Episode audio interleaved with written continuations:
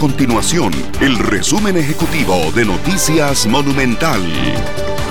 El Ministerio de Obras Públicas y Transportes recordó la obligatoriedad de llevar implementos de seguridad en el vehículo, como chaleco, llanta de repuesto, extintor y triángulos y conos.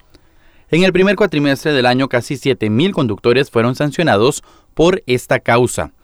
Es decir, 57 conductores al día recibieron una multa de 26.000 colones por este incumplimiento.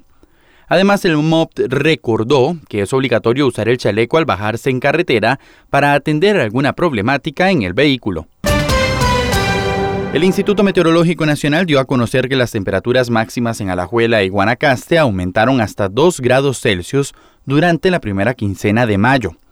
Según la institución, en el Valle Central y el Pacífico Norte, los tres tipos de temperaturas, es decir, la máxima, la media y la mínima, estuvieron más altas que el promedio durante esos días. Nuestro compromiso es mantener a Costa Rica informada.